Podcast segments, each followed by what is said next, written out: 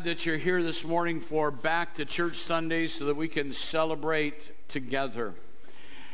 Why do a Back to Church Sunday? Because there's no disputing in the U.S. culture that church attendance overall is on the decline.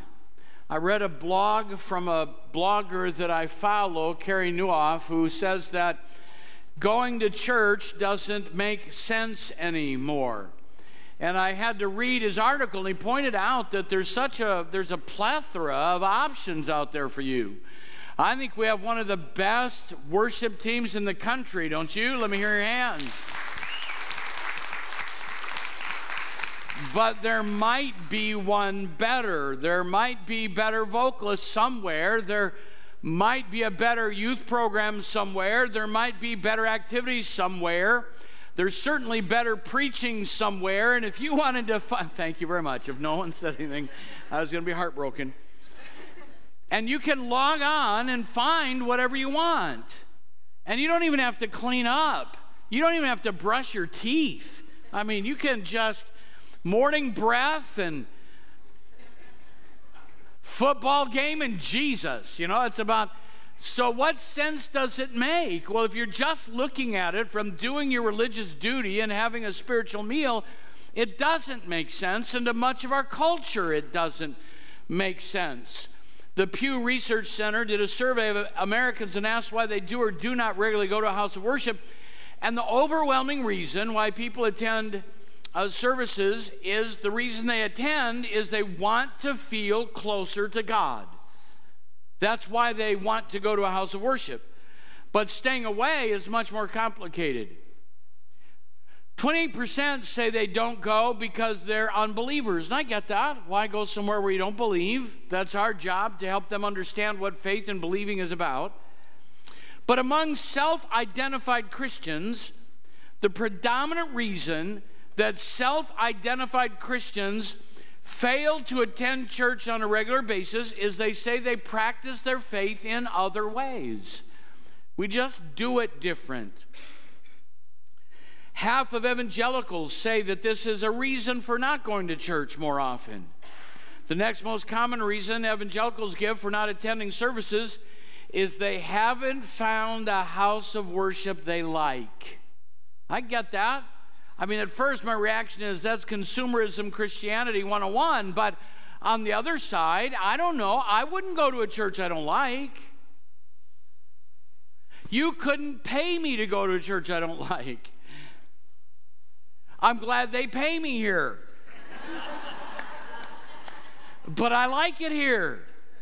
Good people, good fellowship, good family, God's presence. I love this place. Does anyone else love this church? Let me hear your hands. I love this place. So you have to begin to look at why have they not found one that they like? 20% say they don't like the sermons. Huh. My spiritual reaction is get over yourself. A little more than 10% of evangelicals say that they don't feel welcome. That's something to ponder. 26% say that they have logistical reasons for not going. It's too far, or they don't have time, or they're in poor health. Now, here's the contrast. So you have evangelicals who are saying, here are the reasons we don't go, and attendance is dropping. But the survey also says that the vast majority of people in America feel that churches and houses of worship are forces for social good. Nine in ten Americans say that religious institutions bring people together, strengthen community bonds, play an important role in helping the poor and needy, and 75% say it protects and strengthens morality in America. So they say there is value there and we're for it, we're just not going to be part of it. That's something to ponder. How did we get there? What does that mean? Another survey asked people to specifically tell why they don't go to church, and I found these fascinating. One reason on why we don't go to church or didn't go to church, why we skipped church, is we were out of peanut butter. All right, let's add peanut butter to the coffee bar. What do you say? Peanut butter coffee. Let's just do that. This one I liked. That one guy said, I don't go because both of my girlfriends attend there. You better not go there, brother. this one has never been said under my ministry. The pastor is too attractive. when I see him preaching, I get distracted. Yeah, no worries about that here. My wife cooked bacon for breakfast, and our entire family smelled like bacon. Well, let's just add bacon to the foyer. How many for that? Now we have coffee, bacon, peanut butter, have toast, and we're ready to go. Let's just do what everybody wants. This person said, I didn't come because I couldn't get the lid off the peanut butter. I think the problem's peanut butter. Let's outlaw peanut butter. We got burned out at church, and so we took a little break for the last seven years. And this one I just loved. The church is too close to drive and too far to walk. Welcome to the United States of America. Now, I went to church regularly as a child for a different reason because I was scared not to.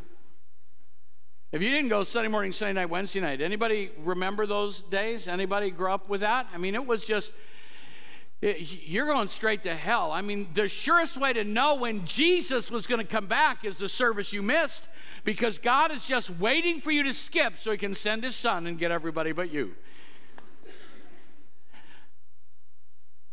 Let us not forsake the assembling of ourselves together as the manner of some is, but so much the more as you see the day approaching. I believe that, and I never set out to memorize that verse, but I heard it so much as a kid growing up, I couldn't help but memorize that. Forsake not, where were you? Forsake not the assemblies. Were you on vacations? You go to church? Forsake not the assembling of yourselves together. And it just became part of the model, and I grew up with that. I'm glad for that. Someone said they grew up as a drugged child. Their parents drugged them to church. That's, I'll let that settle. That's not altogether bad, but our culture has shifted, and now we have all these options. And while I understand and believe what the scripture says about not forsaking the assembling of yourselves together, and in its context, you have to understand what it's referring to. That as we get closer to the end, there's going to be more deception. We're going to need each other more. It's not a, it's not a mandate. It's an exhortation for your own safety. But I think there's a better reason to go to church than just, I have to to go to heaven. I'm going to try to answer that in one direction this morning, and I want to invite you over the next four weeks to not miss a week of this. Next Sunday, one of our staff, Justin Wirtz, will be preaching, giving his answer. The next week, Evan Carter will be preaching, giving his answer. I'll be back the fourth week to preach and make sense of what they had to say. Why go, why church? Why not something else? Why not do some other kind of activity? Well, let me tell you the primary reason why I believe we should come to church. Because Jesus never misses church. Oh, so you're saying since Jesus is here, I have to be here? No. No, I'm saying to you that Jesus will be here whenever you come. So, whatever your need is, whatever you're going through, whatever situation you face, Jesus will be here. He said in His Word, where two or three are gathered in my name, gathered in my name. What does that mean? It does not mean that two people gather together who are Christians. It means there's a place to gather in the authority of Jesus for the purpose of worship. And when two or three gather in my name, I will be there. I can't promise you he'll be there on the golf course. I know he'll be with you wherever you go. But as far as a worship experience, I can't promise he'll be there at Walmart, the second place most evangelicals go after church. I can't promise the pie store or the coffee shop, but I can tell you why go to church because Jesus will be here. Is there anyone in the house this morning? Jesus will be here, and you don't have to worry about it. You don't have to look for him or plan on it. He's in the house today. And I came to meet with Jesus. So, what I want to do this morning is look at some people that missed the gathering and look at what happened when they missed the gathering, not so I could heap coals of guilt on your head, but so that you can see something of the character and nature of God. That when man missed the opportunity, what is it that God did in its place? I want you to watch this. Watch how this develops. And our first character this morning is Thomas. Thomas skipped church. Poor Thomas. I bet if he could rewrite history, he would not have skipped church because we all know him as what? Doubting Thomas. We forget all of the other things that happened in his life, but poor old doubting Thomas skipped church, skipped the gathering place, skipped the assembly, and that's all we have to talk about through the centuries of time. The Bible says, Now Thomas, called Didymus, one of the twelve, was not with the disciples when Jesus came. So where was he? where was he? I'd like to know where he was. I don't know where he was. The Bible doesn't tell us where it was. So it doesn't really matter where he was, it matters that he wasn't there. You see, there are, I'll, I'll admit to you, it's, your salvation depends on Jesus, not your church attendance. However, there's something that happens when the saints gather together that doesn't happen anywhere else. And when you miss that, you're going to see in a moment the missed opportunity. I don't know where he was, and there are legitimate reasons for you not to come to church. If you're sick, share the joy at home. I found out yesterday, talking to one of our uh, volunteer staff, that one Sunday someone threw up under a chair. They threw up, someone cleaned it up and covered it up, and I didn't even know anything had happened. That's how clued in I am. But so if you're nauseated, yeah. If you're really sick, yeah, it's good to stay home. There are life situations, there are challenges, there are a lot of reasons. So I'm not here to make you feel bad about missing church, but I will tell you this that you have to be aware that when you miss church, you're going to miss something because we're not just here twiddling our thumbs. Jesus will show up. We have this regular discussion staff meeting that when we gather as a staff, if one of the staff is on vacation, they're going to miss something. We're not going to stop planning and working because someone is gone and God is here in the house. You may miss something that he was planning to do. It doesn't make you a bad person. You just have to understand you missed something. Does that make sense to you? What did he miss? We have to understand the context of what was going on at that point. What had just happened? Jesus had been crucified. And let's lift that out of the Good Friday story into the context of the day. What does that mean? Jesus was seen by his culture, not by his disciples, but by the culture, as a dangerous insurrectionist. The Jews saw him as undermining their religion. And Rome saw him because a destabilized Judaism created a destabilized culture. And anyone who was destabilizing the culture was to be dealt with. In that environment, Jesus was arrested and sentenced to capital punishment. He was sent to the electric chair in our current vernacular, or to a gallows, or to a, sh- uh, uh, uh, a firing squad. He was put to death in the most cruel way possible to make a statement that the teachings of this insurrectionist will not be tolerated. So, what happens next? In the history of Rome, when the leader was put to death, the next was a purging of the followers. The disciples had every reason to believe that the heavy hand of Rome would come down on them next and annihilate them from the culture. They had every reason to believe that. So they've gathered in a private place behind a locked door for fear of what would happen to them. And Thomas wasn't there. And while they're there, now will you just pretend like you're in that room? You're terrified, the door's locked, and Jesus appears in the room. What would your reaction be? Oh, that's cool? Not on your life. It would be terrifying. I mean, imagine right now if Jesus appeared, I would be unconscious on the floor. It's a terrifying moment. And he walks into the room. Thomas isn't there. He walks into the room and he speaks to them peace. What do you think happened there? Well, I don't know exactly. It doesn't tell us. But I imagine that they would have remembered being in a ship on the sea and thought they were going to die. And they said to Jesus, Don't you care that we perish. That same hopelessness, that same sense of abandonment, that same sense of fear had gripped their hearts.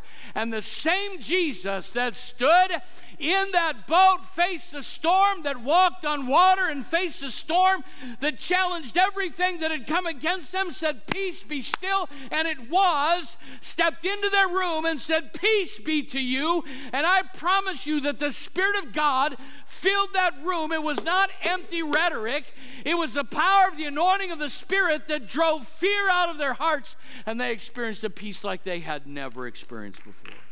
That's what Jesus does when Jesus comes in a room. But Thomas wasn't there. So, I don't know. Put yourself in Thomas's shoes. You decided to not gather with the believers, and Jesus shows up. And what happens when you're in a service where something really, really powerful happens, like Jesus appears? you want to tell somebody, wouldn't you? How many of you want to tell somebody? And who's the first person you want to tell? somebody that wasn't there. Guess what you missed Sunday? Hello? Guess what you missed? So they go to Thomas and say, Thomas, guess what happened? And Thomas is not happy to hear the report. He doesn't even believe him. Just a word of advice. If we have a really good service and someone's not here, just calling them to tell them that's probably not the best plan to encourage them. And he says, I don't believe you. I don't believe you. You guys are hallucinating. You're overcome with fear and you're imagining things. Until I see the print of the nails in his hands, in his feet, and the scar in his side, I will not believe. Woo, doubting Thomas.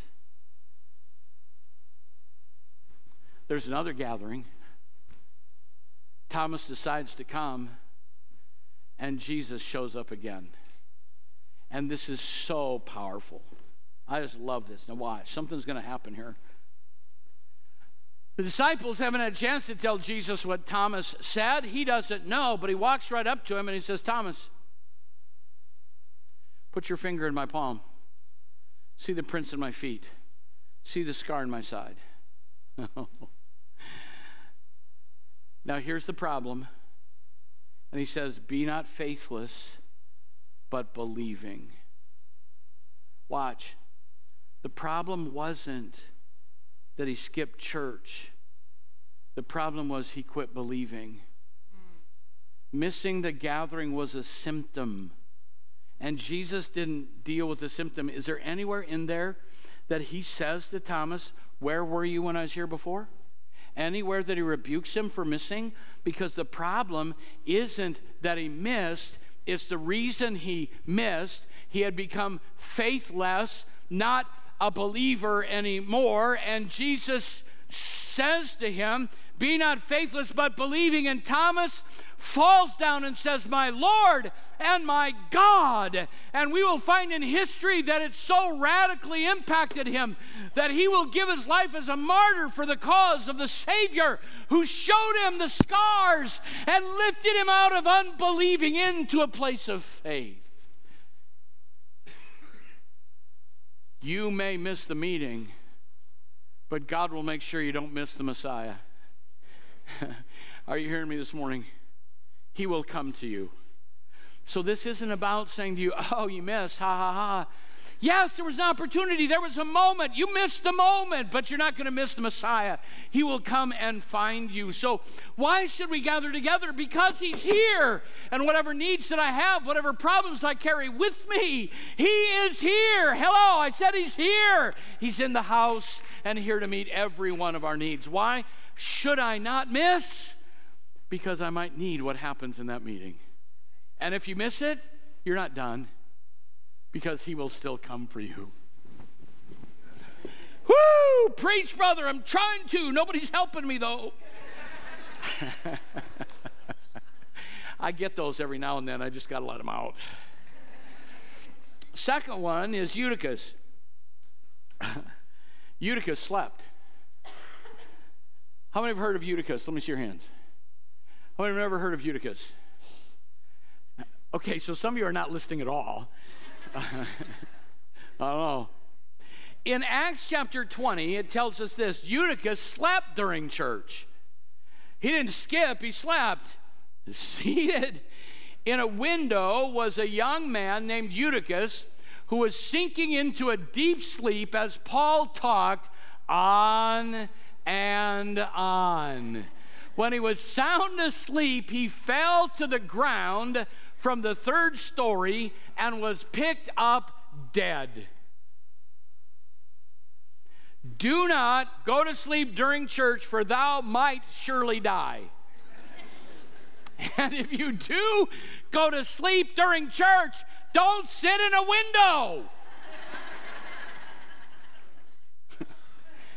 Luke, the doctor that he was, I love the scriptures because Luke says it's an irrelevant comment outside of this context. It's like he's filling out an accident report and he says, and there were many lights on in the building.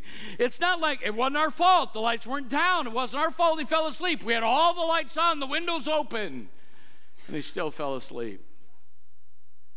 Uh, has that ever happened? Oh, yeah. And I, I remember one Sunday here, right over here, someone had come to church and fell asleep.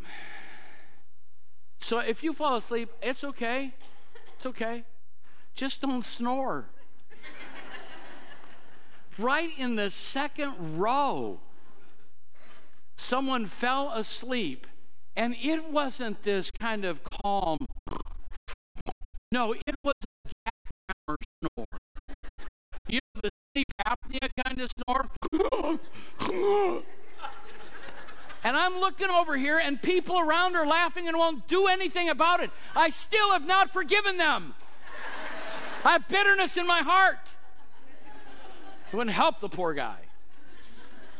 And then pretty soon, I'm, I'm not making this up, it was right there. There's an orange X on the chair. No, there's none. And then after a little while, he slumped over a little bit more. yeah, thanks a lot, people. It happens. When I was in Bible college, you had to be in a practical works group, nursing home, prison, um, door to door, something. And then once a month we had prayer bands, and prayer bands happened like right after lunch. And that's the worst time. Listen, if you're going to pray, don't do it right after lunch. Don't, no, don't. You know the worst? If you're at a conference speaking, the guy they like the least gets the session right after lunch. It's just tough. It's just tough. We get tired. And I was doing about five hours of sleep and thinking I'm doing fine. Didn't realize how tired I, sleep deprived I was. And it was a church with pews and the green fabric, that heavy burlap, kind of like this, but only heavier, coarser. And I'm praying, and the leader of the group was a senior that I really looked up to, and I don't remember it. Isn't that? If you ever had that happen, you fell asleep and didn't even know it. And it wasn't just asleep, it was slobbering on the pew asleep. I mean, there's drool going down my, there's a pool right there on the cushion. And I have waffle face from the fabric. And the leader came over. I mean, we're done. Everybody's left. I'm so sound asleep, I don't hear anybody leave. They probably were going, he comes over and lays his hand on me, and I'm thinking, oh no, somebody's going to pray for me. Dear Jesus, dear Jesus, dear Jesus. And I leaned down and he said, Have a good nap?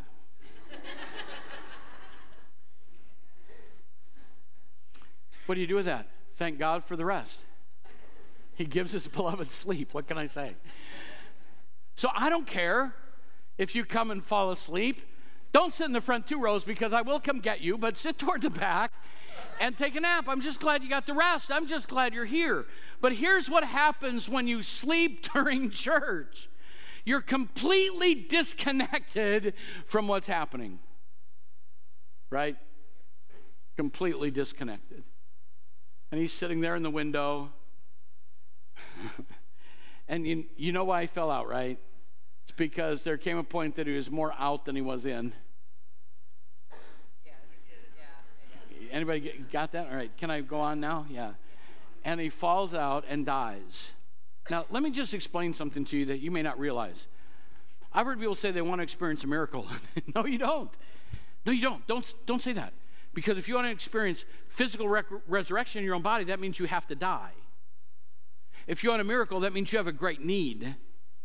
And I'm not asking for a great need so I can have a miracle. I want confidence so when I do have great need, I will be able to believe for a miracle, but I'm not asking for one. Are you hearing what I'm saying? So he falls out of the window. He's dead. And Paul and company go down there, and Paul says, Gather around here. I want you to look at this sluggard. That's what happens when you sleep during, during church. You just die. So put him in a body bag. We'll bury him on Friday. No, because God doesn't operate that way. We do, He doesn't. He doesn't punish us because we disconnected. He will resurrect us in our time of need. And they prayed for him, and he was raised from the dead. And I love what the Bible says after that. It says he was raised from the dead and I, I think Paul preached some more after that. I don't think they were done. Don't think he's given the altar call yet. So they keep going. But the Bible says that they went home comforted. You think? A, a guy dies, he gets raised from the dead, and you go home comforted? I go home overwhelmingly amazed at what had taken place. So, what happens? If you spiritually fall asleep. God won't leave you for dead. His self inflicted need was not rebuked, he was healed by resurrection power. So if you sleep through church, he's still here to meet you, whether you wake up on your own or not.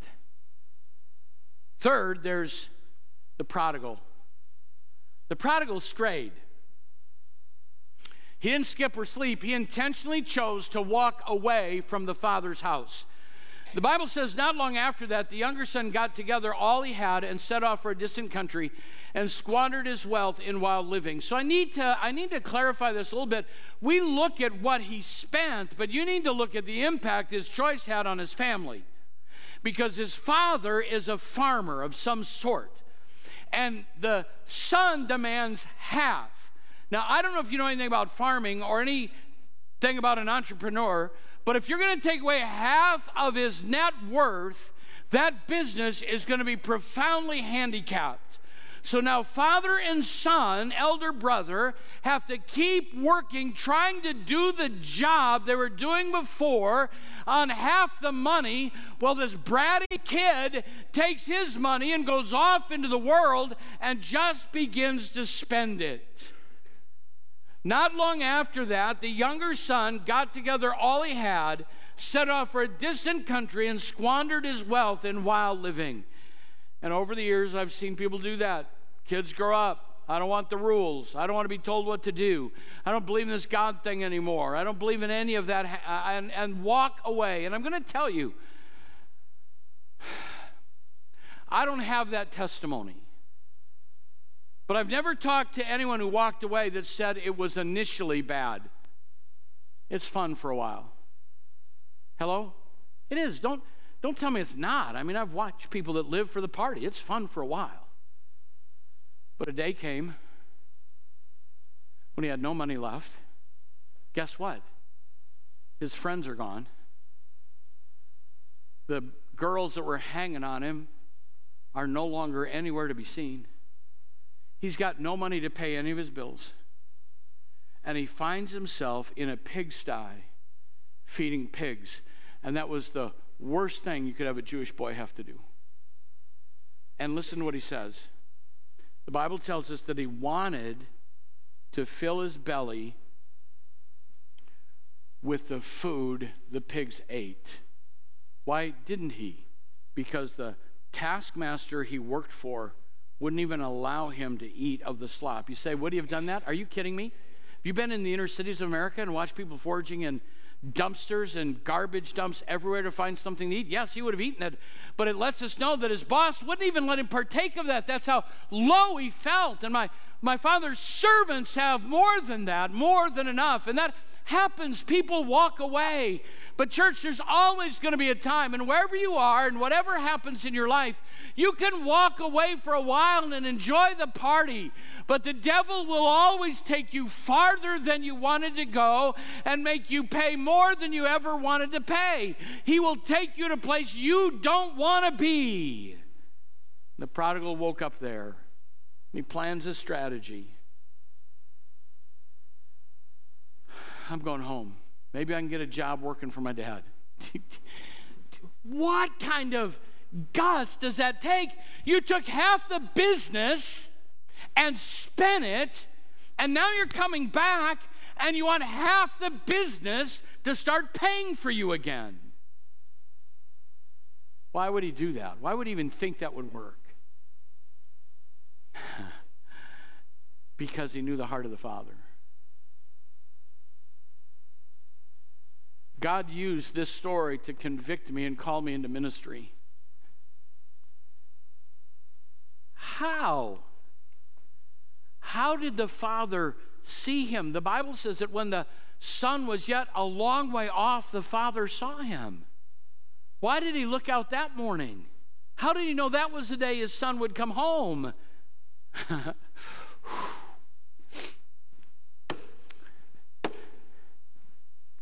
It's because he was looking out every morning.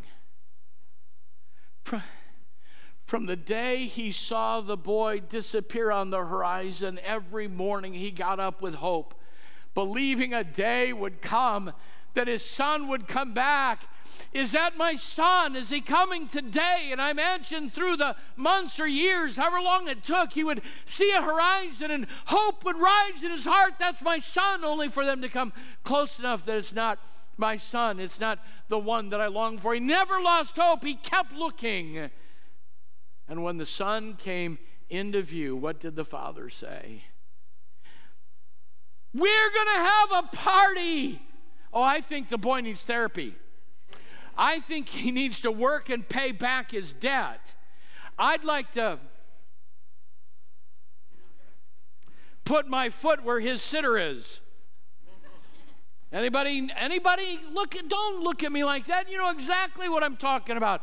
There's stuff to pay. Do you realize what you did to us, you little brat? But the Father didn't do that. It's my son was lost and is found. He was dead and is alive. Put a ring on his fingers, sandals on his feet, a robe on his back, kill the fatted calf begin to play music, we're gonna have a party because the one that walked away is walking back. And there's only one answer the church has welcome home. Welcome home. That's our response. Welcome home. I've heard people say, Well, I can't go back to church. The roof will cave in if I go back in there. Well, it might. It might. But it won't cave in because of your sin. It'll cave in because of our celebration. when you come back in, people are liable to dance in the aisles, the band will be a little higher throw away the decibel meter. Let's raise the rafters and shout our joy because one of our family that was lost is, is found, was dead, and is alive. And we just say, Welcome home. Welcome home. I'm not always there. Sometimes I feel like they need to pay a little. But here's what I know Jesus has already been dealing with them to bring them to a place of repentance.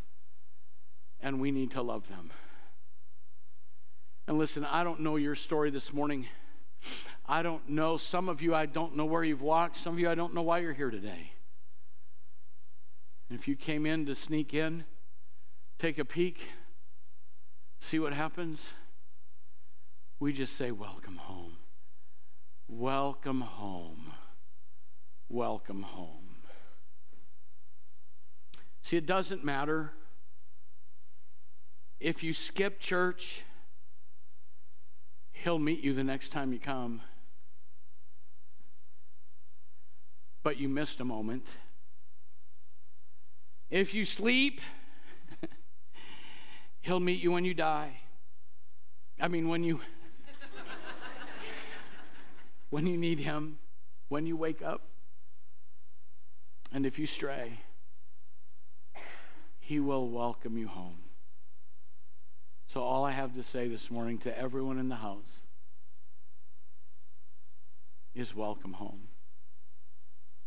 Welcome home. Could we stand together?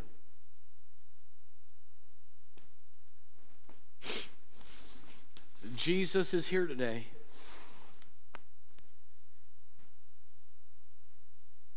That's why I go to church. oh, you are Jesus with skin on. I get that. I'm glad you're here. But as much as I want to see you, if it was just you, I probably wouldn't have gotten up.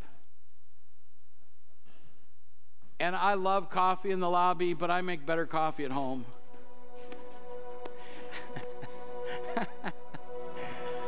but there's one thing I can't do at home that always happens here. Oh, he'll meet me at home. Not saying that he won't, but he's here uniquely when the people of God gather together. Something happens when we worship. So, why do I come? Not because I'm afraid I'm not going to go to heaven or I have to to earn a badge. I want to be where Jesus is. ah, and he told me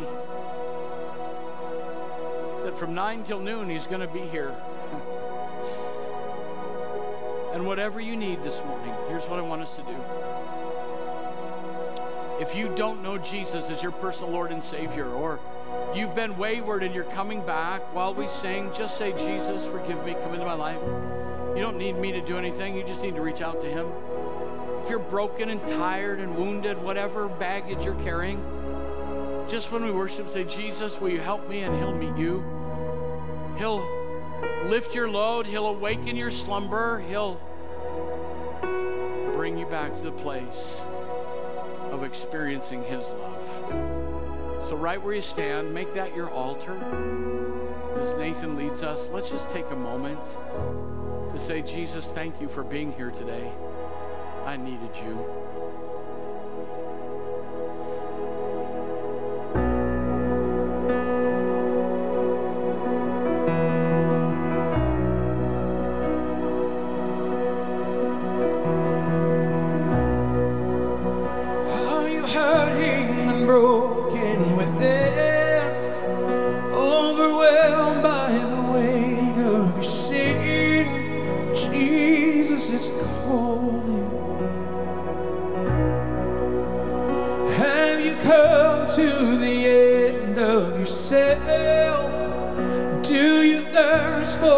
tree.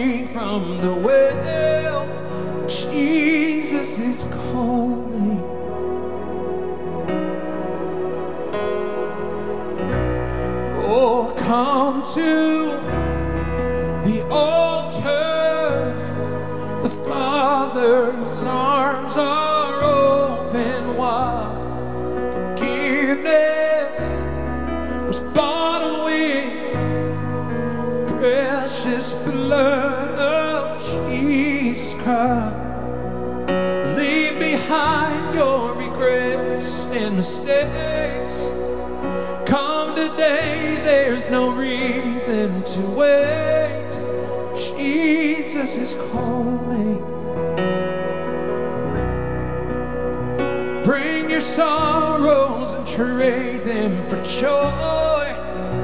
From the ashes, a new life is born. Jesus is calling. Oh, oh, come to the altar. The Father's arms are open wide. Forgiveness was bought with the precious blood of Jesus Christ. Oh, what a Savior! Isn't He wonderful?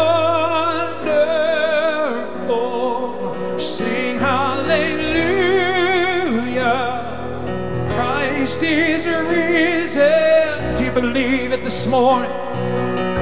Oh, come bow before.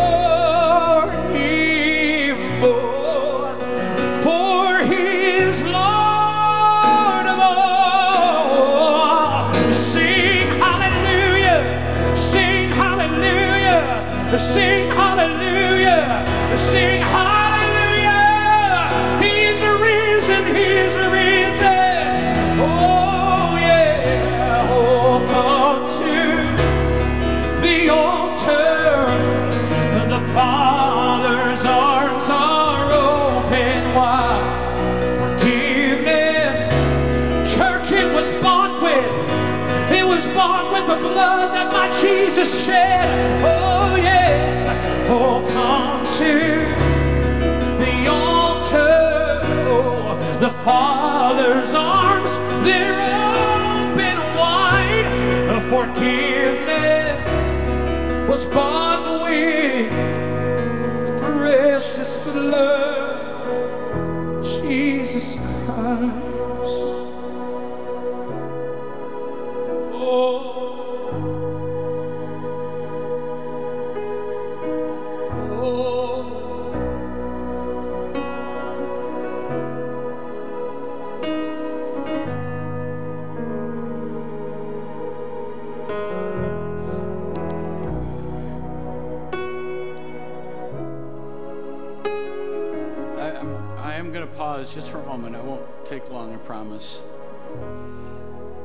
Text from one of our church family who said, I feel like the Holy Spirit is telling me there is someone here that this is their last chance.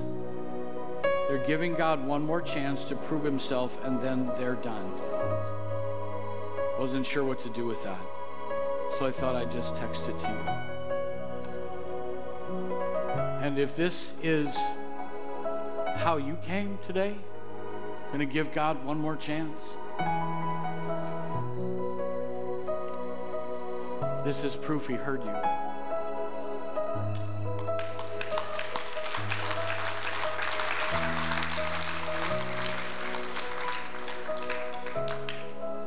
And He's been waiting all along to prove Himself real to you. Right here. And He does love you. And all He is saying to you at this moment is welcome home. Welcome home. Jesus, thank you for your presence in this place. Thank you for your presence in this place. Help us live in the place of delight in your presence, for in your presence we know we find fullness of joy.